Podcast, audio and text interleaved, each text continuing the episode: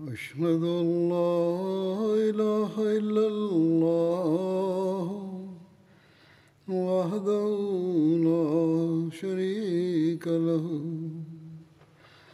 وأشهد أن محمدا عبده ورسوله. أما بعد فأعوذ بالله من الشيطان الرجيم. بسم اللہ الرحمن الرحیم۔ الحمد للہ رب العالمین۔ الرحمن الرحیم۔ مالک یوم الدین۔ إياك نعبد وإياك نستعين. اهدنا الصراط المستقيم. صراط الذين أنعمت عليهم. غير المغضوب عليهم ولا الضالين.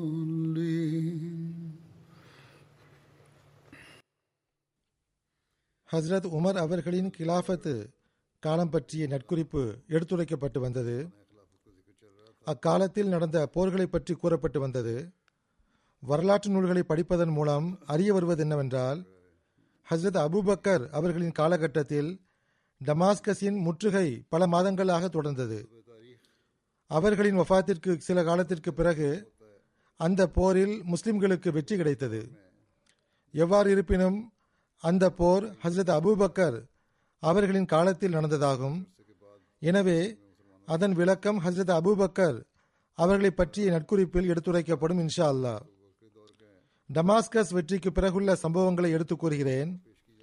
Damascus வெற்றி கொள்ளப்பட்ட பிறகு அபு உபைதா அவர்கள் ஹாலித் பின் வலீத் அவர்களை பிகாவை நோக்கி போருக்கு அனுப்பி வைத்தார்கள். பிகா என்பது டமாஸ்கஸ் பால்பக் மற்றும் ஹோம்ஸ் ஆகியவற்றிற்கிடையில் உள்ள ஒரு பரந்த பகுதியாகும். அதில் பல ஊர்கள் உள்ளன.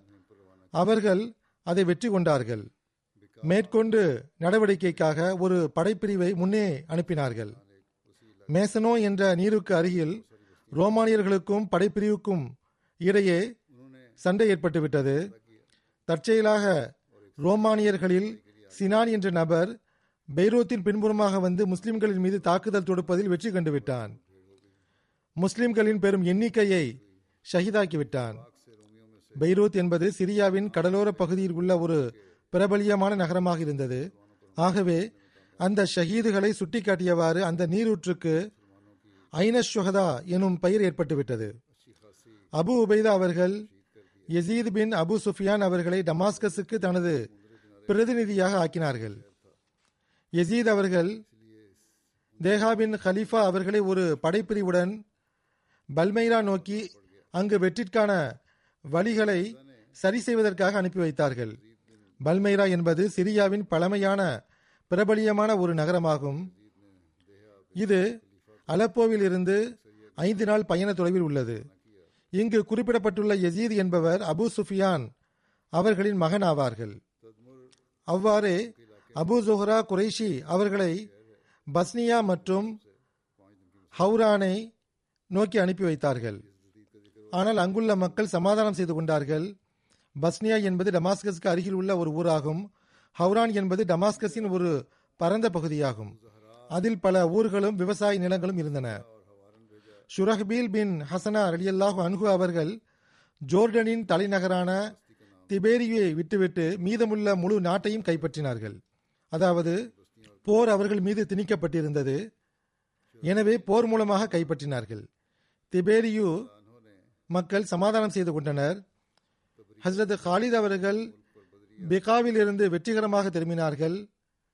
பால்பெக் மக்கள் அன்னாருடன் சமாதானம் செய்து கொண்டார்கள். அவர்களுடன் அன்னார் எழுத்துப்பூர்வமாக ஒப்பந்தம் செய்து கொண்டார்கள்.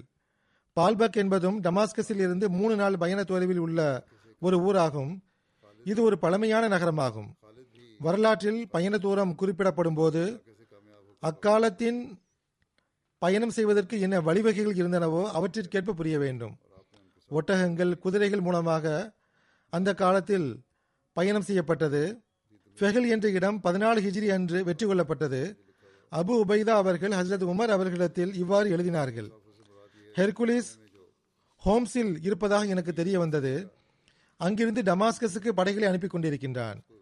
முதலில் டமாஸ்கஸின் மீது தாக்குதல் நடத்துவதா அல்லது ஃபெஹல் மீது தாக்குதல் நடத்துவதா என்று முடிவெடுப்பது எனக்கு சிரமமாக உள்ளது என்று எழுதினார்கள். ஃபெஹல் என்பதும் சிரியாவின் ஒரு பகுதியாகும். ஹசரத் உமர் அவர்கள் பதில் எழுதினார்கள் முதலில் டமாஸ்கஸின் மீது தாக்குதல் தொடுத்து அதை வெற்றி கொள்ளுங்கள்.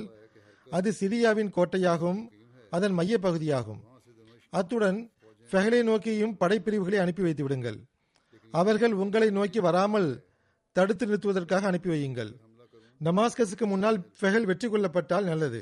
இல்லை என்றால் டமாஸ்கஸ் வெற்றி கொள்ளப்பட்ட பிறகு கொஞ்சம் படையை அங்கு விட்டுவிடுங்கள். தம்முடன் அனைத்து தளபதிகளையும் அழைத்துக் கொண்டு ஃபெஹல் புறப்பட்டு விடுங்கள்.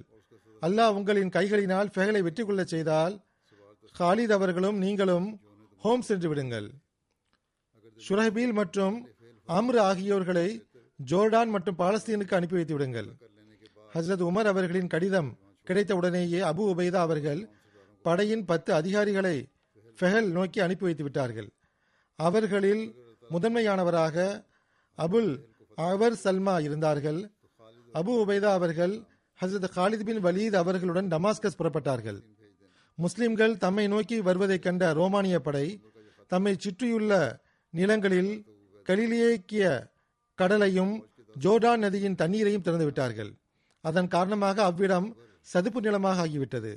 அதை கடந்து செல்வது பெரும் கடினமான காரியமாக ஆகிவிட்டது. எவ்வாறு இருப்பினும் டமாஸ்கஸின் உதவிக்காக ஹெர்குலிஸ் அனுப்பிய உதவிப்படைகளும் டமாஸ்கஸ் வரை வர இயலாமல் போய்விட்டது. தண்ணீரை திறந்து விட்டதன் காரணமாக எல்லா வழிகளும் அடைபட்டு விட்டன ஆனால் முஸ்லிம்கள் உறுதியாக இருந்தார்கள். முஸ்லிம்களின் உறுதிப்பாட்டை கண்ட கிறிஸ்தவர்கள் சமாதானத்துக்கு ஒப்புக்கொண்டனர். அபு உபைதா அவர்களிடத்தில் ஒரு தூதுவரை அனுப்புமாறு செய்தி அனுப்பினார்கள். அபு உபைதா அவர்கள் ஹசரத் முவாஸ் பின் ஜபல் அவர்களை தூதுவராக அனுப்பினார்கள். ஹசரத் முவாஸ் பின் ஜபல் அவர்கள் அந்த மக்களிடம் இஸ்லாமிய போதனை குறித்து எடுத்து வைத்தார்கள். ஆனால் அவர்களோ அதை ஏற்றுக்கொள்ளவில்லை. அதாவது எதிரிகள் அந்த போதனையை ஒப்புக்கொள்ளவில்லை. மற்ற விவகாரங்களை தவிர ரோமானியர்கள் ஹசரத் முவாஸ் அவர்களிடத்தில் எடுத்து வைத்த இன்னொரு விஷயம் என்னவென்றால் பல்கா மாவட்டத்தையும் உங்களுடைய நிலத்துடன் இணைந்துள்ள ஜோர்டனின் பகுதியையும் உங்களுக்கு தந்துவிடுகின்றோம். நீங்கள் இந்நாட்டை விட்டுவிட்டு பாரசீகத்திற்கு சென்று விடுங்கள் என்று கூறினர். முதலில் அவர்கள் படைகளை ஒன்று திரட்டினர். தோல்வியடையப் போகிறோம் என்று தெரிந்தவுடன் இதை முன்னெடுத்து வைத்தார்கள். ஹசரத் முவாஸ் அவர்கள் மறுத்துவிட்டார்கள். இல்லை என்று கூறி அங்கிருந்து எழுந்து வந்து விட்டார்கள். ரோமானியர்கள் அபு உபைதா அவர்களை நேரடியாக சந்தித்து பேச விரும்பினர். ஆகவே இந்த நோக்கத்திற்காகவே ஒரு குறிப்பான தூதுவனை அனுப்பினார்கள். அந்த தூதுவன் முஸ்லிம்களின் முகாமை அடைந்த நேரத்தில் அபு உபைதா அவர்கள் நிலத்தில் அமர்ந்திருந்தார்கள். அவரது கையில் அம்பு இருந்தது. அதை அவர்கள் சரி செய்து கொண்டிருந்தார்கள். தூதுவன் என்ன நினைத்தான் என்றால் படைத்தளபதி என்பவர் பெரும் ஆடம்பரமானவராக இருப்பார். இதுவே அவரை கண்டறியும் வழிமுறை என்று நினைத்திருந்தான். அந்த தூதுவன் எந்த பக்கம் பார்த்தாலும் எல்லோரும் ஒரே போன்று தெரிந்தனர். இறுதியில் பதற்றமடைந்து உங்களுடைய தலைவர் யார் என கேட்டான். மக்கள் அபு உபைதா அவர்களை நோக்கி சுட்டிக்காட்டினார்கள். அவன் வியந்து போனான். வியந்தவாறு அவர்களை பார்த்து உண்மையில் நீங்கள்தான் தலைவரா என கேட்டான். அபு உபைதா அவர்கள் ஆம் என்றார்கள். தூதுவன் கூறினான் நாங்கள் உங்கள் படையில் உள்ள ஒவ்வொருவருக்கும் இரண்டு அஷ்ரஃபிகள் கொடுக்கின்றோம். நீங்கள் இங்கிருந்து சென்று விடுங்கள். அபு உபைதா அவர்கள் மறுத்து விட்டார்கள். அதற்கு அந்த தூதுவன் பெரும் கோபப்பட்டு எழுந்து சென்று விட்டான். அவனுடைய தோரணையை கண்ட அபு உபைதா அவர்கள் படையை ஆயத்தமாகும்படி கட்டளையிட்டார்கள். மேலும் இந்த அனைத்து நிலைகளையும் ஹசரத் உமர் அவர்களுக்கு எழுதினார்கள். படையெடுப்பு செய்யுங்கள். என ஹசரத் உமர் அவர்கள் அனுமதி வழங்கிவிட்டார்கள். ஏனென்றால் ரோமானியர்களின் படைகள் ஒன்று கூட ஆரம்பித்து விட்டன. உறுதியாக நில்லுங்கள் இறைவன் உங்களுக்கு உதவியாளனாக இருப்பான் என்று ஹசரத் உமர் அவர்கள் உற்சாகமூட்டினார்கள். அந்நாளே ஆயத்தமாக இருக்கும்படி அபு உபைதா அவர்கள் கட்டளையிட்டார்கள். ஆனால் ரோமானியர்கள் போருக்கு வரவில்லை. பிறகு அடுத்த நாள் காலையில் ஹசரத் ஹாலித் பின் வலீத் அவர்கள் குதிரை வீரர்களுடன் மட்டும் மைதானத்துக்கு சென்றார்கள். ரோமானிய படையும் தயாராக இருந்தது. இருவருக்கும் இடையில் போர் மூண்டது. முஸ்லிம்களின் உறுதிப்பாட்டை கண்ட ரோமானிய தளபதிகள் மேற்கொண்டு போர் செய்வதை பயனற்றதாக கருதினர். திரும்பிச் செல்ல விரும்பினர். ரோமானியர்கள் தனது வலிமையை காட்டிவிட்டார்கள். இப்போது நம்முறை என்று ஹசரத் ஹாலித் அவர்கள் முழக்கமிட்டார்கள். அத்துடன் முஸ்லிம்கள் திடீரென தாக்குதல் தொடுத்தார்கள். ரோமானியர்கள் நசுக்கப்பட்டு விட்டார்கள். கிறிஸ்தவர்கள் உதவிக்காக காத்திருந்தனர். எனவே போரை தாமதப்படுத்தி வந்தனர். ஹசரத் ஹாலித் அவர்கள் அம்மக்களின் சூழ்ச்சியை புரிந்து கொண்டார்கள். அவர்கள் அபு உபைதா அவரிடம் சென்று ரோமானியர்கள் நம்மை கண்டு அஞ்சிவிட்டனர். தாக்குதல் தொடுக்க இதுவே சரியான நேரம் என்று கூறினார்கள். ஆகவே அடுத்த நாள் தாக்குதல் தொடுக்கப்படும்.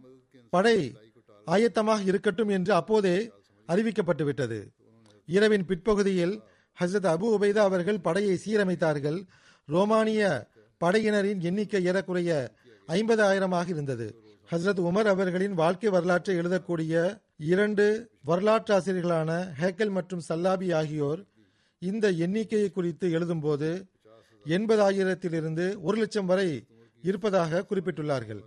எவ்வாறு இருப்பினும் ஒரு மணி நேரம் கடும் போர் நடைபெற்றது. அதன் பிறகு ரோமானிய படையில் பாதம் நடுங்கிவிட்டது. அவர்கள் மிகவும் திகிலடைந்து ஓடிவிட்டனர். பிறகு கைப்பற்றப்பட்ட அனைத்து நிலங்களும் அதனுடைய உரிமையாளர்களிடத்திலேயே இருக்கும் எந்த ஒரு நிலமும் எவரிடமிருந்து வாங்கப்படாது. மக்களின் உயிர்களும் செல்வமும் நிலங்களும் கட்டடங்களும் வணக்கஸ்தலங்களும் பாதுகாப்பாக இருக்கும் என்று ஹசரத் உமர் அவர்கள் கட்டளையிட்டார்கள். பள்ளிவாசலுக்காக இடம் வாங்கப்பட்டது. ஏதேனும் நிலம் வாங்க வேண்டும் என்றால் அது பள்ளிவாசலுக்காக வேண்டும். மீதமுள்ள நிலங்கள் அதன் உரிமையாளர்களிடத்திலேயே இருக்கும் என்று கூறப்பட்டது. இதன் பிறகு பைசான் வெற்றி பற்றிய குறிப்பு வருகிறது. ஷுரஹ்பீல் அவர்கள் ஃபெஹல் போரில் வெற்றி பெற்ற பிறகு அவர் தமது படையையும் அம்ர் அவர்களையும் அழைத்துக் கொண்டு பைசான் வாசிகளை நோக்கி முன்னேறினார்கள். மேலும் அவர்களை முற்றுகையிட்டார்கள். அப்போது அபுல் அவர் மற்றும் அவர்களுடன் சில தலைவர்கள் திபேரியாவை முற்றுகையிட்டிருந்தார்கள். பைசான் என்பது திபேரியாவின் தென்பகுதியில் பதினெட்டு மைல் தொலைவில் உள்ள ஒரு இடமாகும். ஜோர்டனின் பகுதிகளில் டமாஸ்கஸ் மற்றும் அதற்கு பிறகுள்ள இதர போர்களில் ரோமானியர்களின் தொடர்ச்சியான தோல்விகளின் செய்தி பரவியிருந்தது. ஷுரஹ்பீல் அவர்களுடன் Amr bin Aas Haris bin Hisham Suhail bin Amr ஆகியோர் தமது படைகளை அழைத்துக் கொண்டு பைசானை நாட்டம் கொண்டவாறு சென்றார்கள். இந்த விஷயம் மக்களுக்கு தெரிந்துவிட்டது. ஆகவே எல்லா இடங்களிலும் மக்கள் கோட்டைகளில் ஒன்று கூடி விட்டார்கள். ஷுரஹ்பீல் அவர்கள் பைசான் சென்றடைந்த பிறகு அதை முற்றுகையிட்டார்கள். அந்த முற்றுகை சில நாட்கள் வரை சென்றது. ஆனால் பிறகு சில மக்கள் போரிட வெளியே வந்தார்கள். முஸ்லிம்கள் அவர்களுடன் சண்டையிட்டு அவர்களை முடித்து விட்டார்கள். மீதமுள்ள மக்கள் சமாதானத்திற்கு வேண்டுகோள் விடுத்தனர். டமாஸ்கஸில் விதிக்கப்பட்ட நிபந்தனைகளுக்கேற்ப அந்த ஒப்பந்தம் செய்யப்பட்டது. டமாஸ்கஸ் வெற்றியின் போது எழுதப்பட்ட நிபந்தனைகளே இங்கும் எழுதப்பட்டு ஒப்புக்கொள்ளப்பட்டன. பிறகு திபேரியு வெற்றி கொள்ளப்பட்டது. திபேரியு மக்களுக்கு பைசான் வெற்றி குறித்தும் அதன் ஒப்பந்தம் குறித்தும் தகவல் சென்றடைந்ததும் அவர்கள் அபுல் அவர் அவர்களிடம் ஒரு நிபந்தனையின் அடிப்படையில் சமாதானம் செய்து கொண்டனர். அந்த நிபந்தனை என்னவென்றால் ஷுரஹ்பீல் அவர்களிடத்தில் அம்மக்களை கொண்டு சேர்க்க வேண்டும் என்பதே. அபுல் அவர் அந்த மக்களின் கோரிக்கையை ஒப்புக்கொண்டார். ஆகவே திபேரியு மற்றும் பைசான் வாசிகளுடன் டமாஸ்கஸில் எழுதப்பட்ட அதே நிபந்தனைகளுடன் சமாதானம் ஏற்பட்டுவிட்டது. நகரங்கள் மற்றும் அதற்கு அருகில் உள்ள கிராமங்களின் குடியிருப்புகளில் சரிபாதி வீடுகள் முஸ்லிம்களுக்காக காலி செய்யப்படும். மீதமுள்ள பாதியில் ரோமானியர்கள் வசிப்பார்கள். மேலும் ஒவ்வொரு நபரும் வருடத்திற்கு ஒரு தீனார் தர வேண்டும். மேலும் நிலத்தில் விளைவதில் ஒரு குறிப்பிட்ட பங்கை செலுத்த வேண்டும் எனவும் நிபந்தனை எழுதப்பட்டது. அதன் பிறகு முஸ்லிம் படை தளபதிகளும் அவர்களின் படைகளும் குடியிருப்புகளில் வசிக்க தொடங்கின. ஜோர்டனுடைய சமாதான ஒப்பந்தம் முழுமை பெற்றது. மேலும் அனைத்து உதவி படைகளும் ஜோர்டன் பகுதிகளில் பல்வேறு இடங்களில் குடியமர்த்தப்பட்டன. வெற்றியின் நற்செய்தி ஹசரத் உமர் அவர்களிடத்தில் அனுப்பி வைக்கப்பட்டது. பிறகு ஹிஜ்ரி பதினாலில் ஹோம்ஸ் வெற்றி கொள்ளப்பட்டது. அதன் பிறகு அபு உபைதா அவர்கள் ஹோம்ஸை நோக்கி முன்னேறினார்கள். இது சிரியாவின் பிரபலியமான ஒரு நகரமாக இருந்தது. இந்நகரம் போர் மற்றும் அரசியல் ரீதியாக முக்கியத்துவம் வாய்ந்த நகரமாக திகழ்ந்தது. ஹோம்ஸ் என்ற இந்த நகரம் டமாஸ்கஸ் மற்றும் அலேப்போ ஆகியவற்றிற்கிடையில் உள்ள சிரியாவின் ஒரு நகரமாகும். ஹோம்ஸில் ஒரு பெரிய கோயில் இருந்தது. அதை தரிசிக்க தொலைதூரங்களில் இருந்து மக்கள் வருவார்கள். மேலும் அதை வணங்குவதை பெருமிதமாக கருதினர். எவ்வாறு இருப்பினும் ஹோம்ஸுக்கு அருகில் ரோமானியர்கள் தாமே முன்வந்து போர் செய்ய விரும்பினர். ரோமானியர்கள் தான் முன்னேறி வந்தார்கள். ஆகவே ஹோம்ஸில் இருந்து ஒரு பெரும் படை வெளியேறி ஜோசியாவில் முஸ்லிம்களை எதிர்கொண்டார்கள். ஆனால் அவர்கள் தோல்வி கண்டார்கள். ஹசரத் அபு உபைதா மற்றும் ஹசரத் ஹாலித் பின் வலீத் ஆகியோர் ஹோம் சென்றடைந்து நகரை முற்றுகையிட்டார்கள். கடும் குளிர்காலமாக இருந்தது. முஸ்லிம்கள் திறந்த வெளியில் நீண்ட நேரம் போரிட முடியாது என்று ரோமானியர்கள் உறுதியாக நம்பியிருந்தனர். அத்துடன் ஹெர்குலிஸ் சார்பாக உதவி வந்துவிடும் என்ற எதிர்பார்ப்பும் இருந்தது. இதன் அடிப்படையில் அவன் ஜசீராவிலிருந்து ஒரு படையையும் அனுப்பியிருந்தான். ஆனால் ஹசரத் சாது பின் அபி வக்காஸ் அவர்கள் ஈராக் போரில் நியமிக்கப்பட்டிருந்தார்கள். அவர்கள் அந்த உதவிப்படையை நோக்கி சில படைப்பிரிவுகளை அனுப்பினார்கள். அவர்கள் அந்த படையை அங்கேயே தடுத்து நிறுத்திவிட்டார்கள்.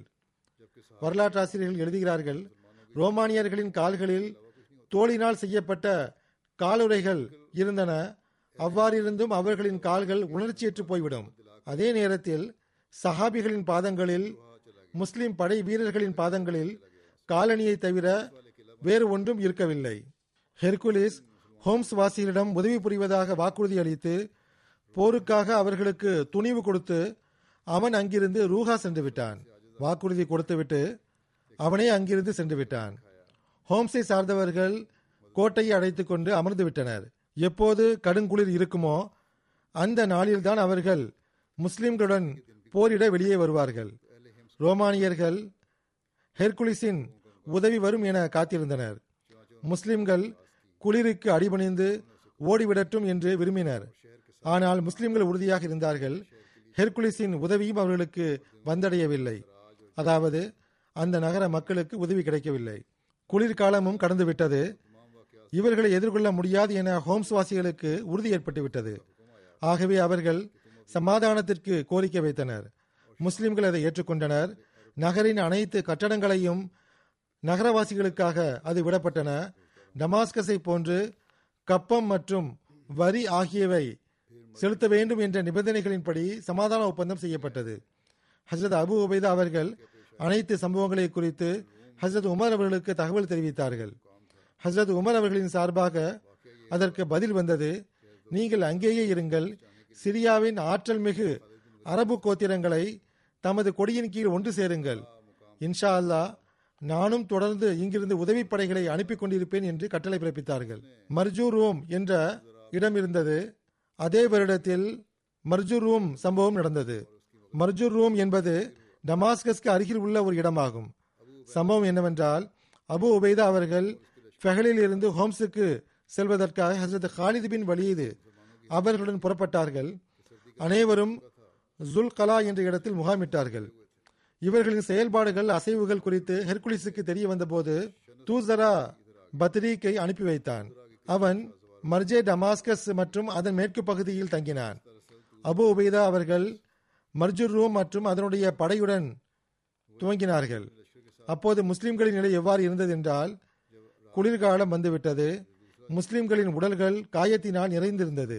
இவர்கள் மர்ஜூர் ரூம் சென்றடைந்த போது ஷனஸ் ரூமியும் அங்கு வந்துவிட்டான். தூசராவுக்கு அருகிலேயே குதிரை வீரர்களுடன் அவன் முகாமிட்டான். இந்த ஷனஸ் என்பவன் உண்மையில் தூசராவுக்கு உதவி செய்வதற்காகவும் ஹோம்ஸ் வாசிகளை காப்பாற்றவும் வந்தான். அவன் ஒரு எல்லையில் தமது படையுடன் தங்கிவிட்டான். இரவு வந்தபோது அவர்களின் இன்னொரு படை தளபதியான தூசரா அங்கிருந்து கிளம்பிவிட்டான். அவன் அங்கிருந்து சென்றதன் காரணமாக அவ்விடம் காலியாகிவிட்டது. தூசராவுக்கு எதிரில் ஹசரத் ஹாலித் பின் வலீத் இருந்தார்கள். ஷனசுக்கு எதிரில் ஹசரத் அபு உபேதா இருந்தார்கள்.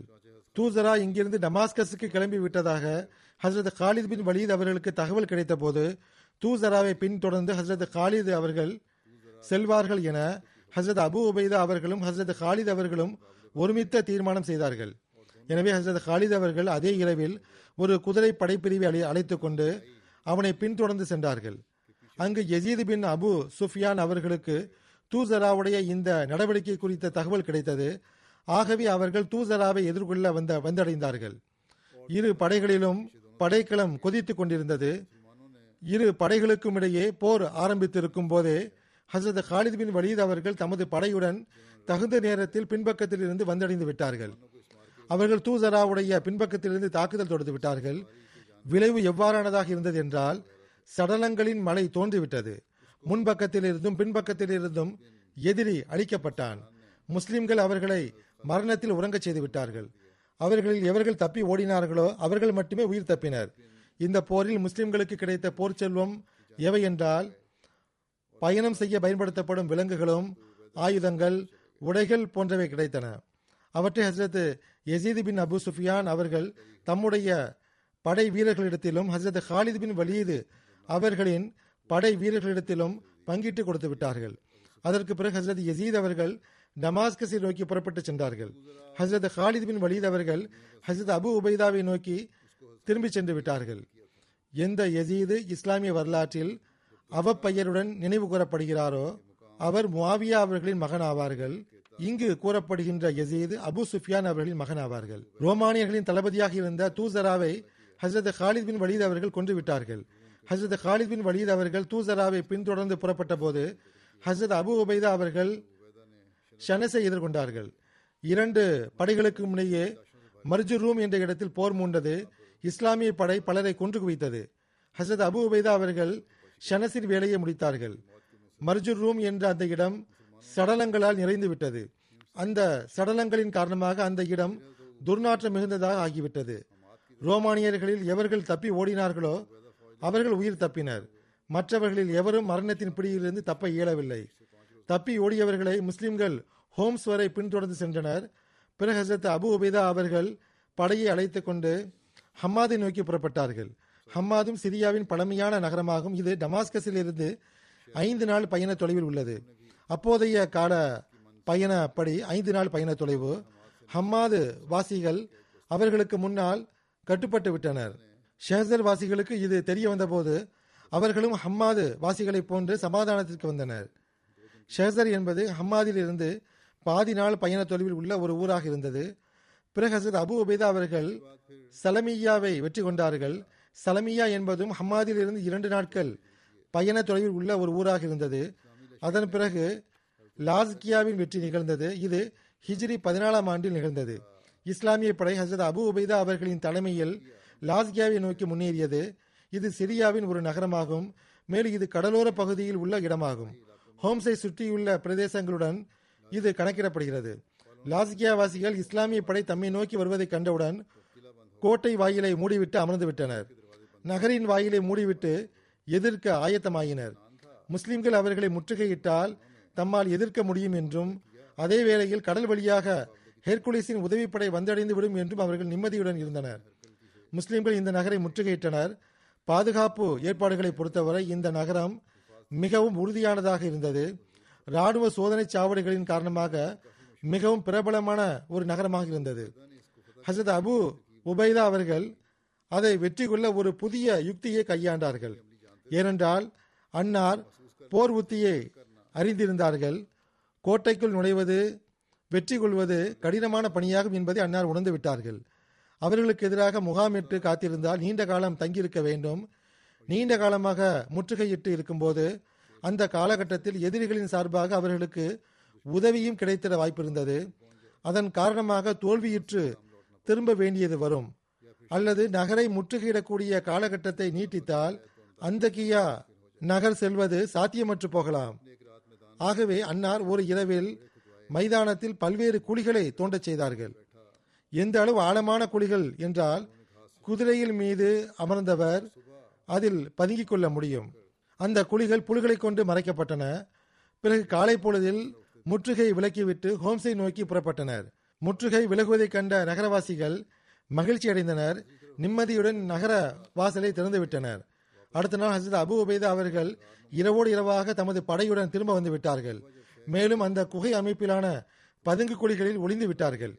காலையில் நகரவாசல் திறக்கப்பட்ட போது முஸ்லிம்கள் அவர்கள் மீது தாக்குதல் தொடுத்தனர். சில முஸ்லிம்கள் நகர வாசலை கைப்பற்றினர். அது கோட்டைக்கு வெளியே இருந்தது. ஆகவே அவர்கள் தப்பி ஓடுவதே தமக்கு நலம் என்று அறிந்து கொண்டனர்.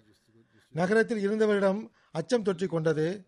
எந்த மக்கள் நகரத்தில் இருந்தார்களோ அவர்கள் தமது பாதுகாப்பு முயற்சியில் இறங்கிவிட்டார்கள்.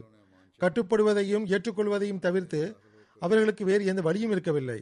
ஆகவே அவர்கள் சமாதானம் செய்து கொண்டார்கள். ஓடிவிட்டவர்கள் அடைக்கலம் வேண்டினர். முஸ்லிம்கள் நகருக்குள் நுழைந்து நகரை வெற்றி கொண்டனர். ஹசரத் அபு உபேதா பின் ஜர்ரா அவர்கள் ஜிசியா விதித்து சமாதானம் செய்து கொண்டார்கள்.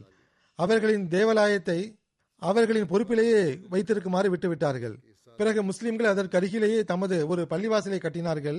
இந்த வெற்றிக்கு பிறகு ஹசரத் உமர் அவர்கள் இந்த வருடத்தில் மேற்கொண்டு படையெடுப்பு செய்ய வேண்டாம் என்று எழுதினார்கள். பிறகு கின்னஸ்ரீன் உடைய வெற்றி நிகழ்ந்தது. இது ஹிஜ்ரி பதினைந்தில் நடந்தது. ஹசரத் அபு உபைதா பின் ஜர்ரா அவர்கள் ஹசரத் ஹாலித் பின் வலீத் அவர்களை கின்னஸ்ரீனை நோக்கி அனுப்பி வைத்தார்கள். இது அலப்போ மாநிலத்தில் வளமான நகரமாக இருந்தது. அலப்போ செல்லும் வழியில் மலைகளுக்கிடையே கின்னஸ்ரீனுடைய கோட்டை இருந்தது. ஹசரத் ஹாலித் பின் வலீத் அவர்கள் ஹாசிர் என்ற இடத்திற்கு அருகில் சென்றடைந்தார்கள். ஹாசிர் என்பதும் அலைப்போவுக்கு அருகில் உள்ள ஒரு இடமாகும். இந்த இடத்தில் ரோமானியர்கள் மின்னாஸ் என்பவனின் தலைமையில் அன்னாருக்கு எதிராக வந்தார்கள். ஹெர்குலிஸுக்கு பிறகு ரோமுடைய மிகப்பெரிய படை தளபதி மின்னாஸாக இருந்தான். எவ்வாறு இருப்பினும் அங்குள்ள குடிமக்களில் அரேபிய கிறிஸ்தவர்களும் இருந்தனர். அவர்கள் முஸ்லிம்களை எதிர்கொண்டனர். அரபுகளின் வழக்கம் என்னவென்றால் அவர்கள் நகரை பாதுகாப்பதற்காக நகரை விட்டு வெளியேறி முகாமிடுவார்கள். ஆகவே இந்த அரேபிய கிறிஸ்தவர்களும் அதே வழக்கத்திற்கேற்ப வெளியே முகாமிட்டிருந்தனர். கடும் யுத்தத்திற்கு பிறகு ஹசரத் ஹாலித் அவர்கள் ரோமானியர்களின் பெரும் படையை கொன்று விட்டார்கள் அவர்களின் தலைவரான மின்னாசையும் கொண்டு விட்டார்கள் அப்பகுதியை சார்ந்த மக்கள் ஹசரத் ஹாலித் பின் வலீத் அவரிடம் நாங்கள் அரபை சார்ந்தவர்கள் போர் புரிய நாங்கள் விரும்பவே இல்லை. வலு கட்டாயமாக நாங்கள் இப்போரில் திணிக்கப்பட்டோம். ஆகவே எங்களை மன்னிக்க வேண்டும் என்று செய்தி அனுப்பினார். ஆகவே ஹசரத் ஹாலித் அவர்கள் அந்த மக்களின் காரணத்தை ஒப்புக்கொண்டார்கள். அவர்கள் மீதி இருந்த தம் கையை விலக்கிக் கொண்டார்கள். சில ரோமானியர்கள் தப்பி ஓடி கிண்ணசிரியின் கோட்டையை அடைத்துக் கொண்டு உள்ளே இருந்தனர். ஹசரத் ஹாலித் அவர்கள் அவர்களை பின்தொடர்ந்து சென்றார்கள். அவர்கள் கிண்ணசிரியினை சென்றடைந்த போது ரோமானியர்கள் நகர வாயிலை அடைத்து விட்டிருந்தனர். இதை கண்டு ஹசரத் ஹாலித் அவர்கள் அந்த மக்களிடம் ஒரு செய்தி அனுப்பினார்கள். நீங்கள் மேகங்களில் சென்று ஒளிந்து கொண்டாலும் அல்லாஹ் எங்களை உங்களிலேயே சென்று சேர்த்து விடுவான் அல்லது உங்களை எங்களின் பக்கம் வீசி விடுவான் என்று செய்தி அனுப்பினார்கள். கொஞ்ச நாட்கள் வரை அவர்கள் கோட்டைக்குள் இருந்தனர். இறுதியில் கிண்ணஸ்ரீயின் வாசிகளுக்கு இப்போது தப்பிக்க வேறு வழியில்லை என்ற நிச்சயம் ஏற்பட்டவுடன் அவர்கள் ஹோம்ஸை போன்ற நிபந்தனைகளுடன் சமாதானம் ஏற்படுத்திக் கொண்டு அவர்களுக்கு அடைக்கலம் தர வேண்டும் என கோரிக்கை வைத்தனர். ஆனால் ஹசரத் ஹாலித் அவர்கள் அம்மக்களின் கீழ்ப்படியாமைக்கு தண்டனை அளிக்க வேண்டும் என்று தீர்மானித்து விட்டார்கள். அதாவது அந்த மக்கள் இதற்கு முன் கட்டளைகளுக்கு கீழ்ப்படியாமல் இருந்தனர். அதற்கான தண்டனையை வழங்க வேண்டும் என்று ஹசரத் ஹாலித் அவர்கள் தீர்மானித்திருந்தார்கள். ஹசரத் காலித் அவர்கள் அந்த நகரை அழிப்பதை தவிர வேறு எதற்கும் சம்மதிக்கவில்லை. கிண்ணஸ்ரீனிவாசிகள் தமது செல்வம் பொருட்கள் மனைவி மக்களை விதியின் பொறுப்பில் விட்டுவிட்டு அந்தக்கியாவை நோக்கி ஓடிவிட்டார்கள். ஹசரத் அபு உபைதா பின் ஜர்ரா அவர்கள் கிண்ணஸ்ரீன் வந்தடைந்த போது ஹசரத் ஹாலித் பின் வலீத் அவர்களின் இந்த தீர்ப்பை கண்டார்கள். அந்த தீர்ப்பு நீதி நெறி ஆகியவற்றிற்கேற்ப இருப்பதை கண்டார்கள். அதற்கேற்பவே நகரின் கோட்டையையும் சுற்றுச்சுவரும் இடிக்கப்பட்டிருந்தது. அதன் பிறகு ஹசரத் அபு உபேதா அவர்கள் நீதியுடன் கருணையும் காட்டப்பட வேண்டும் என்று அறிந்து கொண்டார்கள். எதிரிகளுடன் ஆரம்பத்தில் நடந்து கொண்டது நீதியாகும். இப்போது முஸ்லிம்கள் கருணையும் காட்ட வேண்டும் என்றார்கள். அவர்கள் பதிவு கூர்ந்தவாறு நகரவாசிகளின் கோரிக்கைக்கு ஏற்ப அவர்களுக்கு பாதுகாப்பும் வழங்கினார்கள். நகரினுடைய வணக்கஸ்தலமும் வீடுகளும் பிரிக்கப்பட்டது. என்றும் கூறப்படுகிறது. சர்ச்சும் கட்டடங்களும் பங்கிட்டு கொடுக்கப்பட்டன. பாதி பங்கு முஸ்லிம்களிடமும் பாதி பங்கு அவர்களிடத்திலும் கொடுக்கப்பட்டது. இன்னொரு அறிவிப்பு என்னவென்றால் நகரத்தினுடைய கொஞ்ச நிலத்தில் அங்கு பள்ளிவாயிலும் கட்டப்பட்டது. மீதமுள்ள அனைத்தும் முன்பை போன்று அந்த ஊர் மக்களிடமே இருக்குமாறு கொடுக்கப்பட்டது. எவர்களெல்லாம் அந்த கியாவை நோக்கி தப்பி ஓடினார்களோ அவர்களும் வரி கட்டுவதாக ஒப்புக்கொண்டு திரும்பி வந்து விட்டார்கள். வெற்றி கொள்ளப்பட்ட பிற பகுதிகளைப் போன்று இங்குள்ள மக்களிடமும் நல்ல முறையில் நடந்து கொள்ளப்பட்டது. மேலும் உரிய சமத்துவத்திற்கேற்ப அவர்களிடையே நீதி நிலைநாட்டப்பட்டு விட்டது. எந்த ஒரு பலசாலியும் எந்த ஒரு பலவீனரின் மீதும் அநீதியோ பலவந்தமோ செய்ய முடியாது என்று நீதி வகுக்கப்பட்டு விட்டது. பிறகு கிசாரியா வெற்றி கிடைத்தது. இதுவும் ஹிஜ்ரி பதினைந்தில் நடந்ததாகும். கிசாரியா என்பது சிரியாவின் கடலோர பகுதியில் உள்ள நகரமாகும். இது திபேரியோவிலிருந்து மூன்று நாள் பயண தொலைவில் உள்ளது. இந்த போர் நடைபெற்ற வருடம் குறித்து பல்வேறு அறிவிப்புகள் கிடைக்கின்றன. பதினைந்து ஹிஜ்ரி என்று ஒரு அறிவிப்பிலும் பதினாறு ஹிஜ்ரி என்று இன்னொரு கூற்றிலும் பத்தொன்பது ஹிஜ்ரி என்று மூன்றாவது அறிவிப்பிலும் இருபது ஹிஜ்ரி என்று நான்காவது அறிவிப்பிலும் கூறப்பட்டுள்ளது. எவ்வாறு இருப்பினும் ஹசரத் அபு உபைதா அவர்கள் வடக்கு ரோமில் வெற்றி வாகை சூடியவாறு முன்னேறி கொண்டிருந்த காலகட்டத்தில் ஹசரத் அம்ரு பின் ஆஸ் மற்றும் ஹசரத் ஷுரஹ்பீல் பின் ஹசனா ஆகியோர் பாலஸ்தீனத்தில் ஒன்று கூடியிருந்த ரோமானிய படைகளுடன் போரிட்டுக் கொண்டிருந்தார்கள். அவற்றை தோற்கடிக்க முயன்று கொண்டிருந்தனர். ஆனால் இது எளிதான வேலையாக இருக்கவில்லை. இப்படைகள் எண்ணிக்கையின் அடிப்படையிலும் போர் ஆயுதங்களின் அடிப்படையிலும் வலிமையானதாக திகழ்ந்தன. மேலும் அப்படைகளை ரோம் தேசத்தின் மிக பெரும் படைத்தளபதியான அத்ரபூன் வழிநடத்தி கொண்டிருந்தான். அவனுடைய தொலைநோக்கு பார்வை மற்றும் போர் யுக்திகளுக்கு இணையானவர்கள் யாரும் இருக்கவில்லை. அதிகாரத்தின் கடிவாளம் தம் கையில் மட்டுமே இருக்க வேண்டும் என்பதற்காக படையை பல்வேறு பகுதிகளில் பரந்த அளவில் விரிவுபடுத்தி வைத்திருக்க வேண்டும் என்று அவன் விரும்பினான். அந்த படையின் சில பகுதிகளை முஸ்லிம்கள் வெற்றி கொண்டு விட்டாலும் மற்ற பகுதிகள் அதனால் பாதிப்படையக்கூடாது என விரும்பினான். ஆகவே அவன் ரம்லா மற்றும் ஏலியாவில் ஒரு பெரும் படையை நியமித்திருந்தான் இதற்கு உதவி செய்வதற்காக கசா சபஸ்தியா நாப்லஸ் லூத் மற்றும் யாஃபா ஆகிய இடங்களில் படைகளை நியமித்திருந்தான். அதற்கு பிறகு அரேபியர்களின் வருகைக்காக காத்திருந்தான் அரேபியர்களை வெற்றி கொள்ளவும் அவர்களின் ஆற்றல்களை சிதறடிக்கவும் தம்மிடம் ஆற்றலும் வலிமையும் இருப்பதாக அவன் உறுதி கொண்டிருந்தான். ஹசரத் அம்ருபின் ஆஸ் அவர்கள் சந்தர்ப்பத்தின் நுட்பத்தை புரிந்து கொண்டார்கள். அவர்கள் தன்னுடைய அனைத்து படைகளுடன் அத்திரபோனை எதிர்த்து சென்றால் ரோமானிய படைகள் ஒன்று மற்றொன்றுடன் இணைந்து விடலாம். அவர்களை வெற்றி கொள்ள முடியாமல் போகலாம். ரோமானியர்கள் இவர்கள் மீது வெற்றி பெறவும் வாய்ப்புள்ளது என்று புரிந்திருந்தார்கள். ஆகவே அவர்கள் ஹசரத் உமர் அவர்களுக்கு கடிதம் எழுதினார்கள். ஹசரத் உமர் அவர்கள் யசீத் பின் அபு சுஃபியான் அவர்களிடத்தில் உமது சகோதரர் முவாவியாவை கிசார்யாவை வெற்றி கொள்ள அனுப்பி வையுங்கள். அதன் மூலம் கடல் மார்க்கமாக அத்ரபூனுக்கு உதவி கிடைத்துவிடக்கூடாது என கட்டளையிட்டார்கள். ஹசரத் உமர் அவர்கள் அமீர் முவாவியாவின் பெயரில் கடிதம் எழுதினார்கள். அதில் நான் உங்களை கிசாரியாவின் அமீதாக நியமிக்கிறேன். நீங்கள் அங்கு செல்லுங்கள். பகைவர்களுக்கு எதிராக அல்லாவிடம் உதவி தேடுங்கள். மேலும் லாஹவுல இல்லா பில்லாஹில் அலியுல் அதீம் என்பதையும் அல்லாஹு ரப்புனா வசிகாத்துனா வரி ஜாவுனா வ மௌலானா நேமுல் மௌலா வ நேமுல் நசீர் என்பதையும் அதிகமாக ஓதுங்கள் என்றார்கள். அதாவது பாவத்திலிருந்து தப்புவதற்கான ஆற்றலும் நன்மை செய்வதற்கான ஆற்றலும் அல்லாஹுக்கு மட்டுமே உள்ளது. அவன் மிக்க மேலானவனும் மிக்க கண்ணியத்திற்குரியவனும் ஆவான். அல்லாஹ் எங்களது இறைவன் ஆவான் எங்களுடைய நம்பிக்கையாவான் எங்களின் எதிர்பார்ப்பு ஆவான் அவன் எங்களுடைய எஜமானன் ஆவான் அவன் எத்துணை நல்ல எஜமானன் எத்துணை நல்ல உதவியாளன் ஆவான் அல் ஃபாரூக்கில் எழுதப்பட்டுள்ளதாவது கிசாரியாவில் முதன்முறையாக ஹிஜிரி ஹிஜ்ரி பதிமூனில் அம்ருபின் ஆஸ் அவர்கள் படையெடுப்பு மேற்கொண்டார்கள். நீண்ட காலமாக முற்றுகையிட்டிருந்தார்கள் ஆனால் வெற்றி பெற முடியவில்லை. அபு உபைதா அவர்களின் மரணத்திற்கு பிறகு ஹசரத் உமர் அலி அல்லாஹ் அவர்கள் யசீத் பின் அபி சுஃபியான் அவர்களை நியமித்தார்கள். கிசாரியா போருக்கு செல்லுங்கள் என கட்டளையிட்டார்கள். அவர்கள் பதினேழாயிரம் படையினருடன் புறப்பட்டார்கள். மேலும் யசீத் அவர்கள் நகரை முற்றுகையிட்டார்கள். ஹிஜ்ரி பதினேழில் அவர் நோய்வாய்ப்பட்ட போது தமது சகோதரர் அமீர் முவாவியாவை தம்முடைய பிரதிநிதியாக நியமித்துவிட்டு டமாஸ்கஸ் வந்துவிட்டார்கள். அங்குதான் அவர்கள் மரணமடைந்தார்கள். கிசாரியா என்பது சிரியாவின் கடலோர பகுதியில் உள்ள ஒரு இடமாகும். மேலும் இது பாலஸ்தீனத்தின் மாவட்டங்களில் ஒன்றாக கணக்கிடப்படுகிறது. எவ்வாறு இருப்பினும் இன்று அது பாலடைந்து காணப்படுகிறது. ஆனால் அக்காலத்தில் அது மிக பெரும் நகரமாக இருந்தது. பலாதுரியின் கூற்றுக்கேற்ப முன்னூறு கடைவீதிகள் அங்கு இருந்தன.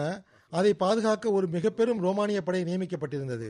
அங்கு அவர்களின் மிக உறுதியான அபாயகரமான எல்லைப்புற கோட்டை ஒன்றும் இருந்தது. ஹசரத் மாவியா அவர்கள் கிசாரியா சென்றடைந்து அதை முற்றுகையிட்டார்கள்.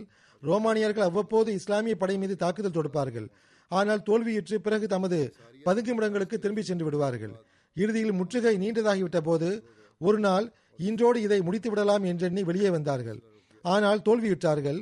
எந்த அளவு பயங்கரமாக தோல்வியுற்றார்கள் என்றால் யுத்த காலத்தில் அவர்களின் எண்பதாயிரம் படை வீரர்கள் கொல்லப்பட்டார்கள். இந்த எண்ணிக்கை தோல்வி மற்றும் தப்பி ஓடுதலுக்கு பிறகு ஒரு லட்சம் வரை சென்றுவிட்டது. கிசாரியாவின் வெற்றி மற்றும் அதனுடைய படையின் அழிவுக்கு பிறகு முஸ்லிம்கள் இந்த திசையை குறித்து நிம்மதி அடைந்தார்கள் பாதுகாப்பை உணர்ந்தார்கள். மேலும் இந்த வழியாக ரோமானியர்களுக்கு கிடைத்து வந்த உதவிகள் முற்று பெற்றது என்று நிம்மதியடைந்தார்கள். ஹசரத் முவாவியா அவர்கள் போர் செல்வத்தின் ஐந்தில் ஒரு பகுதியுடன் வெற்றியின் செய்தியை ஹசரத் உமர் அவரிடத்தில் அனுப்பி வைத்தார்கள். இன்னொரு அறிவிப்பில் இவ்வாறு வருகிறது. ஹசரத் அமீர் முவாவியா அவர்கள் பெரும் ஆயுதங்களுடனும் கருவிகளுடனும் முற்றுகையிட்டார்கள். நகரவாசிகள் பல முறை கோட்டையை விட்டு வெளியே வந்து சண்டையிட்டார்கள். ஆனால் ஒவ்வொரு முறையும் தோற்றார்கள்.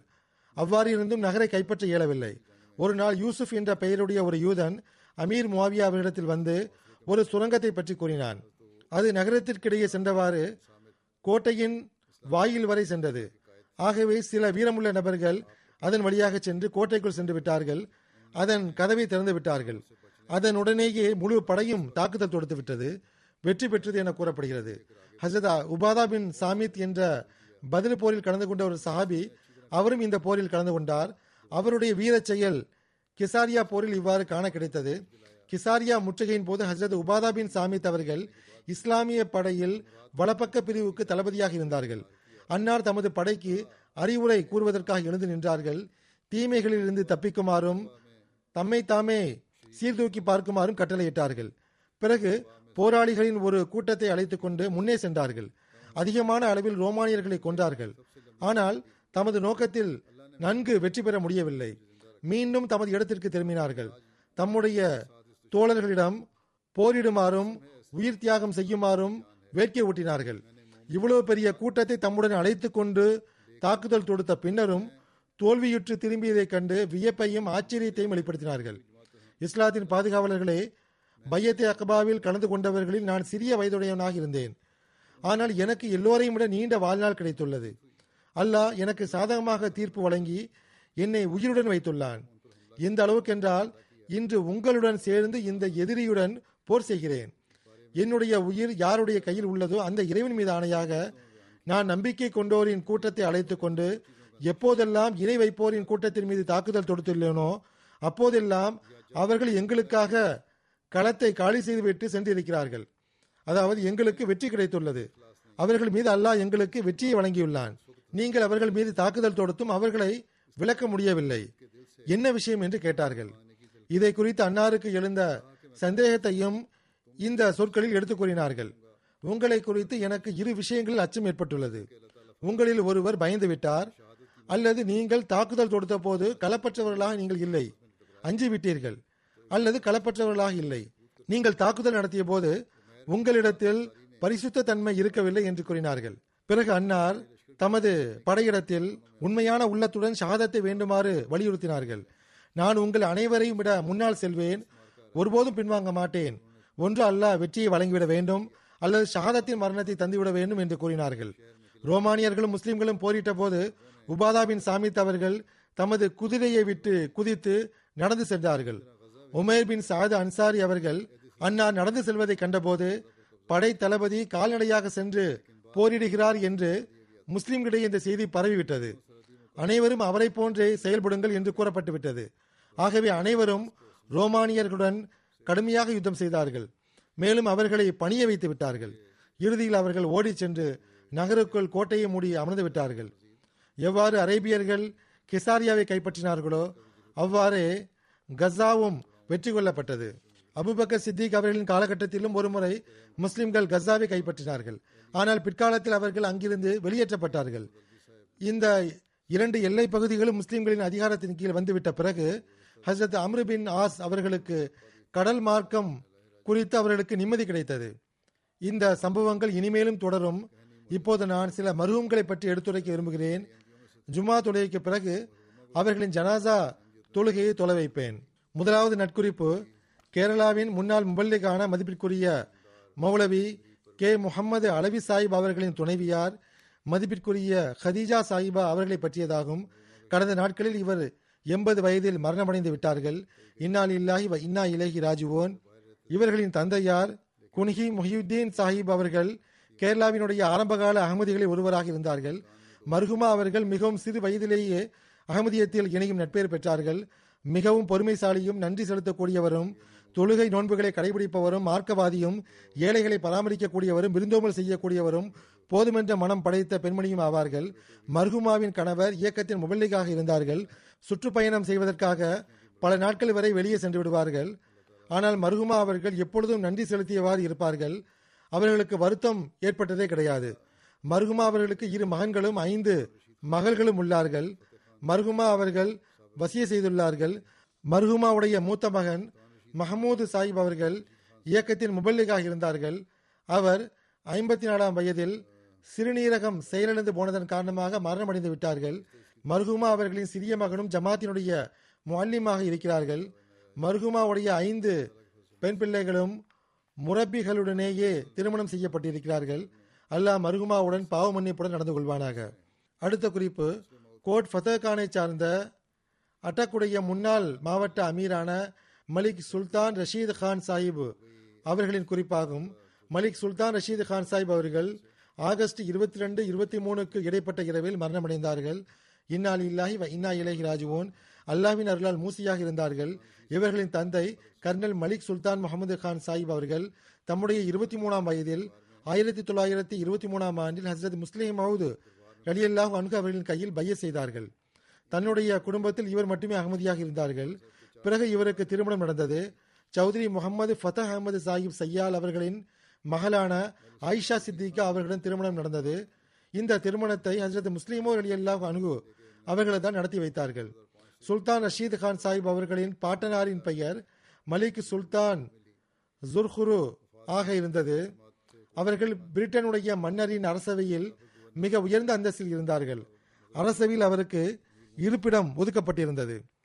அவர்கள் தன்னுடைய மகன் மலிக் சுல்தான் முகமது கான் சாஹிப் அவர்கள் அகமதியத்தை ஒப்புக்கொண்ட நான்கு வருடங்களுக்கு பிறகு இவரும் அகமதியத்தை ஏற்றுக்கொள்ளும் நட்பெயர் பெற்றார்கள்.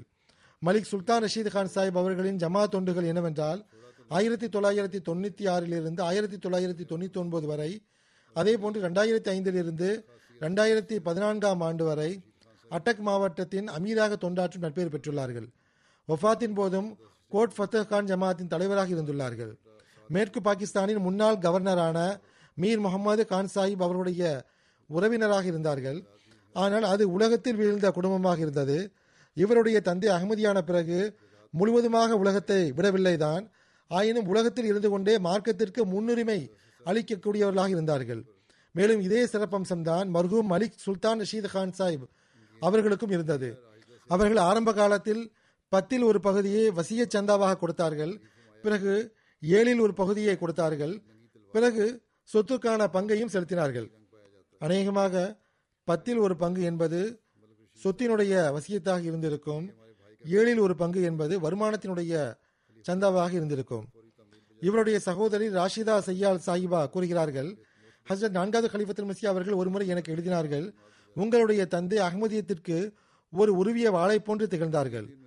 உங்களுடைய சகோதரர்களிடத்திலும் இதே விஷயம் காணப்படுகிறது. பிறகு மலிக் ரஷீத் சாஹிப் அவர்களை குறித்து கூறுகிறார்கள் என்னுடைய சகோதரருக்கு ஹிலாபத்துடன் மிக ஆழமான தொடர்பு இருந்தது. காலத்தின் கலிஃபாவினுடைய ஒவ்வொரு கட்டளையையும் உடனடியாக செயல்படுத்தி விடுவார்கள். அல்லாஹுடைய அருளாலும் கருணையாலும் அவர்கள் கிலாபத்தினுடைய நம்பத்தகுந்த தொண்டராக இருந்தார்கள். மேலும் முழுமையான ஈடுபாட்டுடன் தொண்டாற்றி வந்தார்கள். அவர்களிடத்தில் ஆன்மீகமும் நிறைந்து காணப்பட்டது. ஒருவர் அன்னாரை பார்க்கும்போது அவருக்கு இவ்வுலக வாழ்க்கையுடன் எவ்வித தொடர்பும் இல்லை என்பதை அவர் உணர்ந்து கொள்வார். மிக அதிக பணிவை மேற்கொள்ளக்கூடியவராக இருந்தார்கள். அல்லாஹுடனான தமது தொடர்பை குறித்து அதிகமாக விஷயங்களை கூற மாட்டார் ஆனால் அல்லாஹுடன் அதிகமான தொடர்பு இருந்தது. அவர்களுடைய பகலும் இரவும் ஒவ்வொருவருக்காகவும் துவா செய்தவாறு துவாவில் நிறைந்து காணப்பட்டன. நண்பராக இருந்தாலும் சரி அல்லது உறவினராக இருந்தாலும் சரி அல்லது அந்நியராக இருந்தாலும் சரி அவருடைய வாசலுக்கு வந்து வெறுங்கையோடு திரும்பி போனவர் எவரும் கிடையாது. அவர் நண்பர்களாக இருந்தாலும் சரி குடும்ப உறுப்பினர்களாக இருந்தாலும் சரி அந்நியராக இருந்தாலும் சரி இவருடைய கொடைத்தன்மையிலிருந்து பல நபர்கள் ஆகுமற்ற பயனும் அடைந்திருந்தார்கள். இதை யாரும் மறுக்கவும் முடியாது. ஒரு பெண்மணி கூறுகிறார் என்னுடைய சகோதரியின் மகளிடத்தில் நான் சென்றேன். அவள் கூறினால் சுல்தான் ரஷீது சாஹிபு அவர்களின் செல்வத்தினால் அடுப்பெறியக்கூடிய அந்த தேவையுடையவர்களின் வீடுகளுக்கு இனி என்னவாகும்? என்று அவர் கேட்டார். அதாவது அவர்களுடைய வாழ்வே சுல்தான் ரஷீது சாஹிபு அவர்களின் உதவியால் தான் கழிகிறது. அந்த பெண்மணி கூறுகிறார் அவர்கள் எந்த அளவு வாரி வழங்கியுள்ளார்கள் என்றால் நமக்கு அது பற்றிய உண்மையான புரிதல் கிடையாது. அந்த பெண்மணி கூறுகிறார் என்னுடைய சகோதரியின் மகள் ஒரு நாள் அவரிடத்தில் நீங்கள் மக்களுக்கு இந்த அளவு தொண்டு செய்துள்ளீர்களே அதை மக்கள் கண்ணியப்படுத்துவார்களா ஞாபகத்தில் வைத்துக் கொள்வார்களா? என்று கேட்டேன். அதற்கு மருகும் கூறினார்கள் ஒருவேளை என்னை ஞாபகத்தில் வைக்காமல் போகலாம். ஆனால் என்னுடைய எண்ணம் அல்லாஹ் என்னிடத்தில் திருப்தி கொள்ள வேண்டும் என்பது மட்டுமே ஆகும் என்று கூறினார்கள். மருகமுடைய மற்றொரு சகோதரி நயீமா சாஹிபா அவர்கள் கூறுகிறார்கள் என்னுடைய சகோதரிடத்தில் தப்லீக் செய்யக்கூடிய மிகுதியான ஆர்வம் இருந்தது. பல நல்ல ஆன்மாக்கள் நேர்வழி பெறுவதற்கு காரணமாக இருந்துள்ளார்கள். வந்து செல்லக்கூடிய ஒவ்வொருவரிடமும் தப்லீகிற்கான சந்தர்ப்பத்தை ஏற்படுத்திக் கொள்வார்கள். அகமதி இல்லாத நண்பர்கள் பெரும்பாலும் மாலை நேரத்தில் வருவார்கள். பல மணி நேரங்கள் வரை ஈசா அலி இஸ்லாம் அவர்களின் மரணம் குறித்து விவாதம் நடைபெறும். அதில் அபாயமும் இருந்தது. இறை வணக்கத்தினுடைய ஆர்வமும் ஈடுபாடும் வினோதமானதாக இருந்தது. பொதுவாக அரை கதவை மூடிவிட்டு தனிமையில் தனது இறைவனுடன் சகசியங்களை பகிர்ந்து கொள்வார்கள். அல்லாஹ் இவர்களுக்கு உண்மையான கனவுகளையும் கஷ்புகளையும் வழங்கியிருந்தான். ஒரு முறை கோடை காலத்தில் ஏப்டாபாதுக்கு சென்றார்கள். திடீரென பொருளாதார கஷ்டம் ஏற்பட்டுவிட்டது. துவாவை தவிர வேறு ஒன்றும் செய்ய முடியாத நிலையில் இருந்தார்கள். காலை பொழுது நடைபயிற்சிக்காக அடர்ந்த மரங்கள் இருந்த ஒரு இடத்தை கடந்து செல்லும்போது தெளிவான உரத்த குரல் ஒன்று கேட்டது. அது என்னவென்றால் லா தெக்னது மிர் ரஹமத்தில்லா. அதாவது அல்லாவின் கருணை பற்றி நம்பிக்கை இழந்து விட வேண்டாம். அட்டக்குடைய முன்னாள் மாவட்ட அமீர் சாஹிப் அவர்களின் மனைவி கூறுகிறார்கள் அவர்கள் தனது தங்கையிடம் இவ்வாறு கூறியிருக்கிறார்கள். ஹசரத் நான்காவது கலிஃபத்துல் மசி அவர்களின் காலத்தில் ஒரு மாவட்ட மீட்டிங்குக்காக அவர்களின் வீட்டில் மருகும் தங்கி இருந்தார்கள் அவருடைய முகத்தில் கொஞ்சம் கவலை காணப்பட்டது. காரணம் கேட்கப்பட்ட போது ஒரு சொற்பொழிவு நிகழ்த்த வேண்டியது உள்ளது. ஆனால் முற்றிலும் ஆயத்தமாகவில்லை என்று மருகும் கூறினார். அடுத்த நாள் காலையில் மிகவும் முக மகிழ்ச்சியுடன் தென்பட்டார்கள். காலை உணவுக்காக வந்தபோது கூறினார்கள் இரவில் மூன்றாவது கலிஃபத்துல் மசி அவர்கள் கனவில் தோன்றினார்கள். முழு சொற்பொழிவையும் சிறிது நேரத்திலேயே அவர்கள் எழுத வைத்து விட்டார்கள். அலமதுல்லா என்னுடைய சொற்பொழிவு ஆயத்தமாகிவிட்டது என்று கூறினார்கள். அல்லாவின் மீதுள்ள நம்பிக்கையின் நிலை எவ்வாறானதாக இருந்தது என்றால் கிராமத்தில் தன்னந்தனியாக எதிரிகளால் சூழப்பட்டு இருந்த போதிலும் நிறைவான நிம்மதியுடன் பல வருட வாழ்க்கையை கழித்துள்ளார்கள். எவ்வித அச்சமும் ஏற்பட்டது கிடையாது பதற்றமும் ஏற்பட்டது கிடையாது. நிகரற்ற தைரியசாலியாக திகழ்ந்தார்கள். இறை கட்டளை இல்லாமல் ஒரு இலை கூட அசைய முடியாது என்று கூறி வருவார்கள். ஒருமுறை இவருடைய பணியாளர் ஒருவர் உதவி கேட்டு வந்த ஒருவரை திரும்ப அனுப்ப நினைத்த போது அவருக்கு இவர் புரிய வைத்தார்கள். அல்லாஹ் என்னை ஒருவருக்கு ஊடகமாக ஆக்க விரும்பினால் அவரை திரும்ப அனுப்புவதற்கு நான் யார்? எல்லாவித அறிவுபூர்வமான கலந்துரையாடல்களின் திறமையும் அவரிடத்தில் இரு- காணப்பட்டது. ஹசரத் வாக்களிக்கப்பட்ட மசீ அலி இஸ்லாம் அவர்களின் நூல்களை பலமுறை படித்து முடித்திருக்கிறார்கள். மாஷா அல்லாஹ் சிறப்புகளை ஒருங்கே கொண்டவராக திகழ்ந்துள்ளார்கள். தொழுகை நோன்பு ஆகியவற்றை பேணக்கூடியவராகவும் தகஜு தொழக்கூடியவராகவும் துவா செய்யக்கூடியவராகவும் மிகவும் நுட்பமான முறையில் பேசக்கூடிய மனிதராகவும் திகழ்ந்தார்கள். ஒவ்வொரு விஷயத்தையும் தப்லீகில் தான் கொண்டு முடிப்பார்கள். அல்லாஹ் இவருடன் பாவ மன்னிப்பு மற்றும் கருணையுடன் நடந்து கொள்வானாக. அடுத்த குறிப்பு இந்தோனேஷியாவை சார்ந்த மதிப்பிற்குரிய அப்துல் கையூம் சாஹிப் அவர்களை பற்றியதாகும். ஆகஸ்ட் இருபத்தைந்தாம் தேதி எண்பத்தி ரெண்டு வயதில் மரணமடைந்துள்ளார்கள். இந்நாளில்லாய் வைனா இலகி ராஜுவோன் இந்தியா பாகிஸ்தான் தவிர்த்து வெளியில் உள்ள முதல் முபல்லுக்கான மௌலானா அப்துல் வாஹித் சாஹிப் ஸ்மார்டி மர்ஹூம் அவர்களின் மகன் மர்ஹூம் ஆவார்கள். இந்தோனேஷியாவினுடைய ஒரு பிரபலமான டெக்னிக்கல் ஸ்கூலில் கெமிக்கல் இன்ஜினியரிங்கில் பேச்சுலர் டிகிரி படித்துள்ளார்கள். பிறகு அரசாங்க ஸ்காலர்ஷிப்பில் உயர்கல்வி கற்பதற்காக பிரான்சுக்கு சென்றார்கள். பெட்ரோலியம் எக்கனாமிக்கில் அங்கு மாஸ்டர் டிகிரி பெற்றார்கள். பிறகு மினிஸ்ட்ரி ஆஃப் எனர்ஜி மற்றும் மினரல் சோர்ஸில் பணியாற்றியிருக்கிறார்கள். அங்கு பல்வேறு பொறுப்புகளை வகித்துள்ளார்கள். ரிட்டையர்ட் ஆன பிறகும் தமது ஃபீல்டில் புலமை பெற்றவர் என்ற அடிப்படையில் இவரிடமிருந்து பணி வாங்கப்பட்டு வந்தது. பிறகு எழுபத்தி மூணு வயதில் மிக கஷ்டப்பட்டு யூனிவர்சிட்டி ஆஃப் இந்தோனேஷியாவில் இருந்து கெமிக்கல் இன்ஜினியரிங்கில் பிஹெச்டி டிகிரி பெற்றுள்ளார்கள். அவர்கள் நாட்டிற்காகவும் மிகப்பெரிய அளவில் தொண்டு செய்திருக்கிறார்கள். ஆயிரத்தி தொள்ளாயிரத்தி எழுபத்தி மூணாம் ஆண்டில் லிக்யூஃபீடு நேச்சுரல் கேஸ் தொடர்பாக அரசாங்கத்திற்கு ஒரு ஃபார்முலாவை எடுத்து கூறியுள்ளார்கள். அப்போதிருந்து அதாவது ஆயிரத்தி தொள்ளாயிரத்தி எழுபத்தி நாலிலிருந்து ரெண்டாயிரம் வரை இதன் காரணமாக அரசாங்கத்திற்கு நூற்றி பத்து பில்லியன் டாலர் லாபம் கிடைத்துள்ளது. எவ்வாறு இருப்பினும் அகமதிகள் எல்லா இடத்திலும் நாட்டிற்கும் சமுதாயத்திற்கும் தொண்டு செய்வதற்கு இந்நேரமும் ஆயத்தமாக இருக்கிறார்கள். ஆனால் இந்தோனேஷியாவிலும் முல்லாக்களின் தாக்கத்திற்குள்ளாகிய சில இடங்களில் அகமதியத்திற்கு எதிர்ப்புகள் மிக அதிகரித்து வருகின்றன. ஆனால் எவ்வாறு இருப்பின் நம்முடைய வேலை நாட்டுக்கு விசுவாசத்துடன் இருப்பதாக இருக்கின்றது. சிவில் சர்வெண்டாக இவருக்கு நாட்டினுடைய மிக உயரிய விருதும் வழங்கப்பட்டுள்ளது. ரெண்டாயிரத்தி ஐந்தாம் ஆண்டில் இன்னொரு பெரிய விருதும் வழங்கப்பட்டுள்ளது. இந்தோனேஷியன் கவர்மெண்ட் ராணுவத்திற்கு வெளியே உள்ள துறையில் மிக அளப்பரிய தொண்டு செய்யக்கூடிய மக்களுக்கு அந்த விருது கொடுக்கப்படுகிறது. அவர்களுடைய ஹீரோக்களை அவர்களின் அடக்க ஸ்தலத்தில் ஒரு மிலிட்டரி செருமனி நடத்தி அங்கு அடக்கம் செய்வார்கள். எவ்வாறு இருப்பினும் மருகும் அங்கு அடங்கப்பட போவது கிடையாது. ஆகவே மிலிட்டரி செருமனி இவர்களின் மரணத்தின் போது மூசிகளின் அடக்க ஸ்தலத்தில் அந்த செருமனியை நடத்தியது. அங்கு கண்ணியத்துடன் இவர் அடக்கம் செய்யப்பட்டார். மிக அதிகமாக நேசிக்கக்கூடியவராக இவர் இருந்தார்கள். தனது சகோதர சகோதரிகளை மிக அதிகமாக கருத்தில் கொண்டார்கள். சகோதர சகோதரிகளை கவனித்துக் கொள்ளுமாறு இவருடைய தந்தை இவருக்கு அறிவுரை செய்திருந்தார்கள். எப்பொழுதும் இவர்கள் இந்த அறிவுரைப்படி செயல்பட்டு வந்துள்ளார்கள். முரப்பிகளுடனும் வாழ்வை அர்ப்பணித்தவர்களுடனும் மிகவும் கண்ணியத்துடனும் மரியாதையுடன் பழகுவார்கள். இவருடைய தம்பி பாசி சாஹிப் அவர்களும் ஜமாத்துடைய முரப்பி ஆவார்கள் மேலும் இந்தோனேஷியாவுடைய ஜமாத் அமீராகவும் உள்ளார்கள். தம் கீழ் பணியாற்றக்கூடிய ஊழியர்களுடனும் நல்ல முறையில் பழகி வந்துள்ளார்கள். இவர் கீழ் பணியாற்றி ஒருவர் கூறுகிறார் ஒன்பது வயதிலிருந்து மர்ஹூமின் பராமரிப்பின் கீழ் இருந்துள்ளேன். ஸ்கூல் ஃபீஸ் போன்ற தேவைகளை அவரே செலுத்துவார்கள். மர்ஹூம் அவர்கள் நல்ல முறையில் நடந்து கொண்டதன் காரணமாக ஹசரத் மசீமோத் அலிசாத் வஸ்லாம் அவர்கள் நூல்களை படித்த பிறகு நான் பைய செய்து விட்டேன். மர்ஹூமின் பரிவும் கொடைத்தன்மையும் மிக உயர்ந்ததாக இருந்தது. எப்பொழுதும் மக்களுடன் ஒரே போன்று நடந்து கொள்வார்கள். ஒருபோதும் கர்வம் கொண்டது கிடையாது. தனது பதவியின் காரணமாக கர்வம் கொண்டது கிடையாது. ஒரு அரசாங்க கேஸ் கம்பெனியில் பணியாற்றிய இவருடைய முன்னாள் ஊழியர் ஒருவர் கூறுகிறார் மருகும் அவர்கள் மிகவும் புத்திசாலியானவராகவும் உறுதியானவராகவும் உழைப்பாளியாகவும் திகழ்ந்தார்கள். மிகவும் பிரபலமானவராகவும் அதிகாரியாகவும் இருந்தார்கள். ஆனால் இவை அனைத்துக்கும் பிறகும் மிகவும் பணிவுள்ளவராகவும் இருந்தார்கள். ஹிலாஃபத்தையும் ஜமாத்தையும் அதிகமாக நேசிக்கக்கூடியவராக இருந்தார்கள். எப்பொழுதெல்லாம் ஜமாத்திற்கு தியாகத்தினுடைய தேவை ஏற்பட்டதோ அல்லது கஷ்டத்தை எதிர்கொள்ள வேண்டியது வந்ததோ அப்போதெல்லாம் மிகவும் கலப்பற்ற உள்ளத்துடன் உதவி செய்து வந்துள்ளார்கள். நான்காவது கலிபத்தில் மிசி அவர்கள் இந்தோனேஷியா சென்றிருந்த போது இவருடைய வீட்டில்தான் தங்கினார்கள். அரசாங்க ஊழியராக பணியாற்றும் நிலையிலும் தாம் ஒரு அகமதி என்பதை ஒருபோதும் மறைத்ததில்லை. பிற்காலத்திலும் அவர்கள் மறைத்ததில்லை. பிற்காலத்தில் எதிர்ப்பு அதிகமாகிவிட்டது. ஆனால் தாம் ஒரு அகமதி என்பதை ஒருபோதும் இவர்கள் மறைத்தது கிடையாது. தனது நண்பர்களுக்கு தப்லீக் செய்வதில் மூழ்கி இருப்பார்கள் ஒரு பிரபலமான அகமதி என்ற அடிப்படையில் இவர் அறியப்பட்டு வந்தார். ஒருமுறை ஒரு மின்சார கம்பெனியுடைய சிஇஓ மந்திரியை சந்தித்து டேமில் தண்ணீர் குறைந்து கொண்டே செல்கிறது. கொஞ்ச காலம் வரை இதே நிலை நீடித்திருந்தால் மின்சாரத்தை நிறுத்த வேண்டியது வரும் என்று கூறினார். மினிஸ்டர் சாஹிபுக்கு மருகும் அவர்களின் துவாக்களின் மீது சிறிது நம்பிக்கை இருந்தது. அந்த நபரை பார்த்து கையும் சாஹிபிடம் செல்லுங்கள் என்று கூறினார். எனக்கு உதவி செய்யுங்கள் என்று அவர் கையும் சாஹிபிடம் வந்தார்.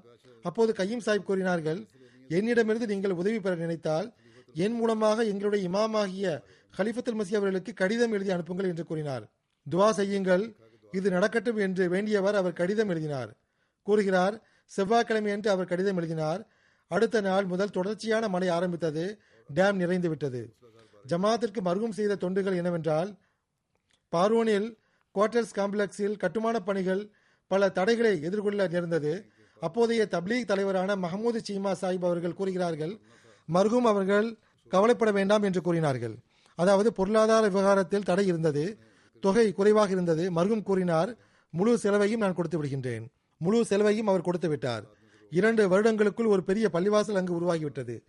தலைமையக கெஸ்ட் ஹவுஸ் மற்றும் முபல்லிகளின் குவார்டர்ஸ்களின் கட்டுமான பணியில் அதிகமான பங்கை மர்ஹூம் அவர்களை செலுத்தியுள்ளார்கள்.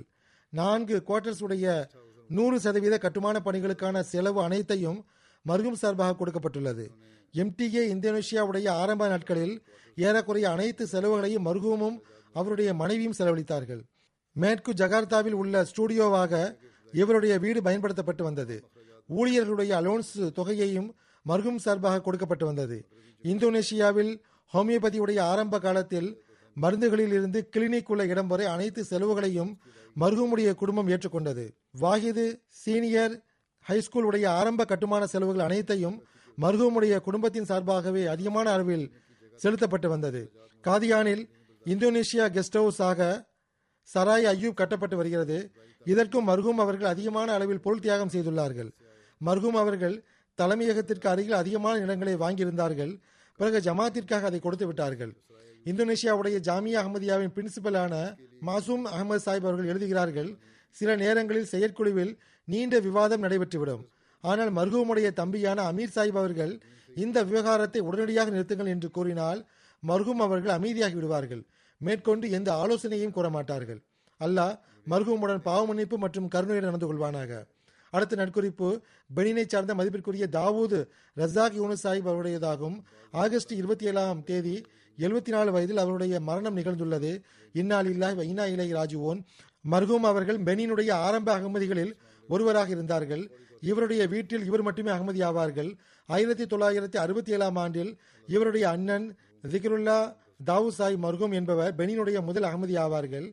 அவர்கள் மூலமாக அகமதியத்தை ஏற்றுக்கொண்டார்கள். இவருடைய மனைவி மக்கள் அகமதி கிடையாது.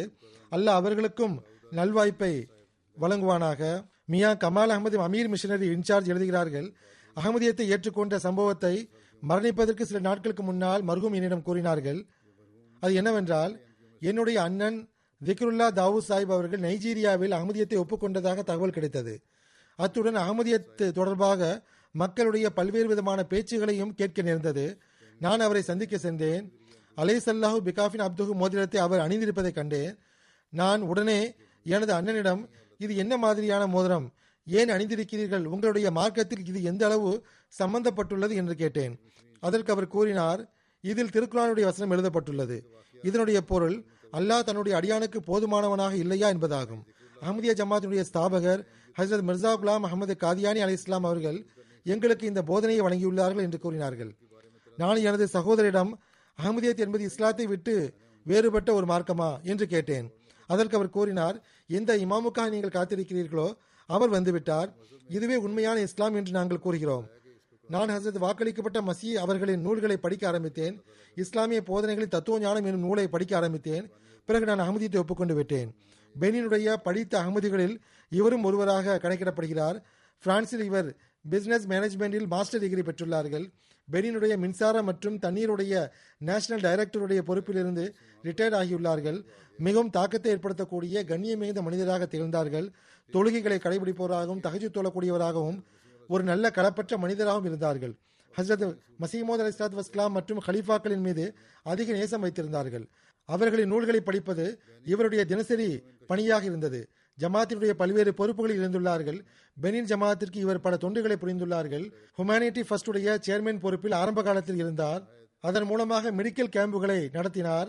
இவர் மருத்துவருடன் சேர்ந்து முழு பகலும் எதுவும் சாப்பிடாமல் தொண்டில் மூழ்கியிருப்பார். டாக்டர் கமர் அகமது அலி சாஹிப் அவர்கள் கூறுகிறார்கள் பெனினில் டாக்டராக தொண்டாற்றக்கூடிய நட்பேர் எனக்கு கிடைத்துள்ளது. அவர் கூறுகிறார் மெடிக்கல் கேம்புகள் நடக்கின்ற காலகட்டத்தில் களைப்பின் காரணமாகவோ அல்லது பயணத்தின் காரணமாகவோ இரவில் எப்பொழுதுமே தாமதமாகத்தான் இவர்கள் தூங்குவார்கள். ஆனால் இரவில் நான் எப்பொழுது கண்விழித்து பார்த்தாலும் மருகும் அவர்கள் நீண்ட நேரம் தகச்சு தொழுது கொண்டிருப்பார்கள். சொற்பொழிவு நிகழ்த்தும் போது மிக வேதனையுடன் பையத் உடன்படிக்கையின் மீது செயல்படுமாறு வலியுறுத்தி கூறுவார்கள். முசஃபர் அகமது சாஹிப் ஜஃபர் அவர்கள் இவர் ஜமாத்துடைய பிள்ளைக்கு ஆவார்கள். இவர்கள் கூறுகிறார்கள் எப்பொழுது சொற்பொழிவு நிகழ்த்தினாலும் வேதனையுடன் பையத்து உடன்படிக்கையின் மீது அமல் செய்யுமாறு வலியுறுத்தி கூறுவார்கள்.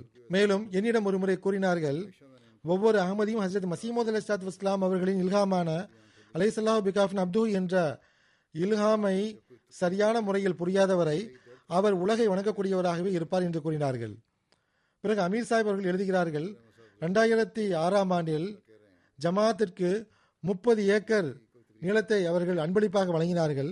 ரெண்டாயிரத்தி இருபத்தி ஒன்றாம் ஆண்டில் நான் எனது விருப்பத்தை அவரிடம் தெரிவித்தேன். அதாவது பெனினில் மதரசத்துல் ஹிப்ஸுடைய பில்டிங்கை உருவாக்கி ஜமாத்திற்கு அன்பளிப்பாக தந்துவிடுங்கள் என்று நான் கூறினேன். அப்பொழுது அவர் மிகவும் சிரித்தவாறு இன்ஷா அல்லா என்று கூறினார். இந்த பணியும் ஆரம்பித்து விட்டது. ஜமாத்தினுடைய பிள்ளைகள் படித்த பிள்ளைகளாக இருப்பார்கள் என்றால் பெனினுடைய ஜமாத் ஆப்பிரிக்காவிலேயே மிகப்பெரிய ஜமாத்தாக ஆகிவிடும் என்று கூறி வருவார்கள். மர்ஹூம் அவர்கள் குழந்தைகளுக்கு விலை உயர்ந்த புத்தகங்களை அன்பளிப்பாக கொடுத்து வந்தார்கள். அனாதை இல்லங்களுக்கு செல்லும்போது டாக்டர் வலி சாஹிப் அவர்கள் அங்குள்ள இன்சார்ஜாக இருக்கிறார்கள். அவர்களுக்கு அறிவுரை கூறுவார்கள் குழந்தைகளுடைய உடலை நன்கு பார்த்துக் கொள்ளுங்கள் அவர்களை நன்கு கவனித்துக் கொள்ளுங்கள். ஏனென்றால் இவர்கள் ஜமாத் மற்றும் சமுதாயத்தினுடைய பிள்ளைகள். நாம் அனைவரும் இவருடைய பெற்றோர்கள் ஆவோம் என்று கூறுவார்கள். அத்துடன் குழந்தைகளுக்காகவும் துவா செய்வார்கள். அல்லாஹ் மர்ஹூமுடன் மஹ்ஃபிரத் மற்றும் கருணையுடன் நடந்து கொள்வானாக. இந்த அனைத்து மர்ஹூம்களுடைய அந்தஸ்துகளையும் உயர்த்துவானாக. நான் ஏற்கனவே கூறியது போன்று தொழுகைக்கு பிறகு இவருடைய ஜனாசா காயிப் தொழுகையும் நான் தொலை வைப்பேன்.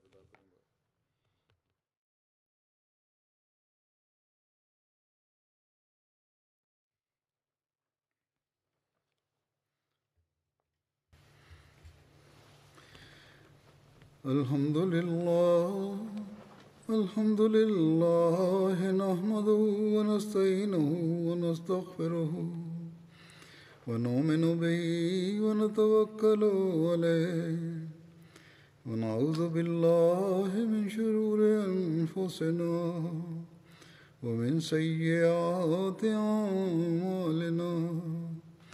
من يهده الله فلا مضل له ومن يضلل فلا هادي له.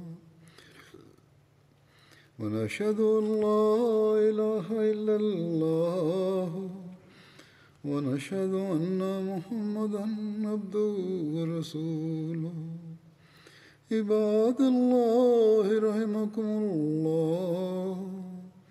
إن الله يأمر بالعدل والإحسان وإيتاء ذي القربى وينهى عن الفحشاء والمنكر والبغي يعظكم لعلكم تذكرون اذكروا الله يذكركم وادعوه يستجب لكم ولذكر الله أكبر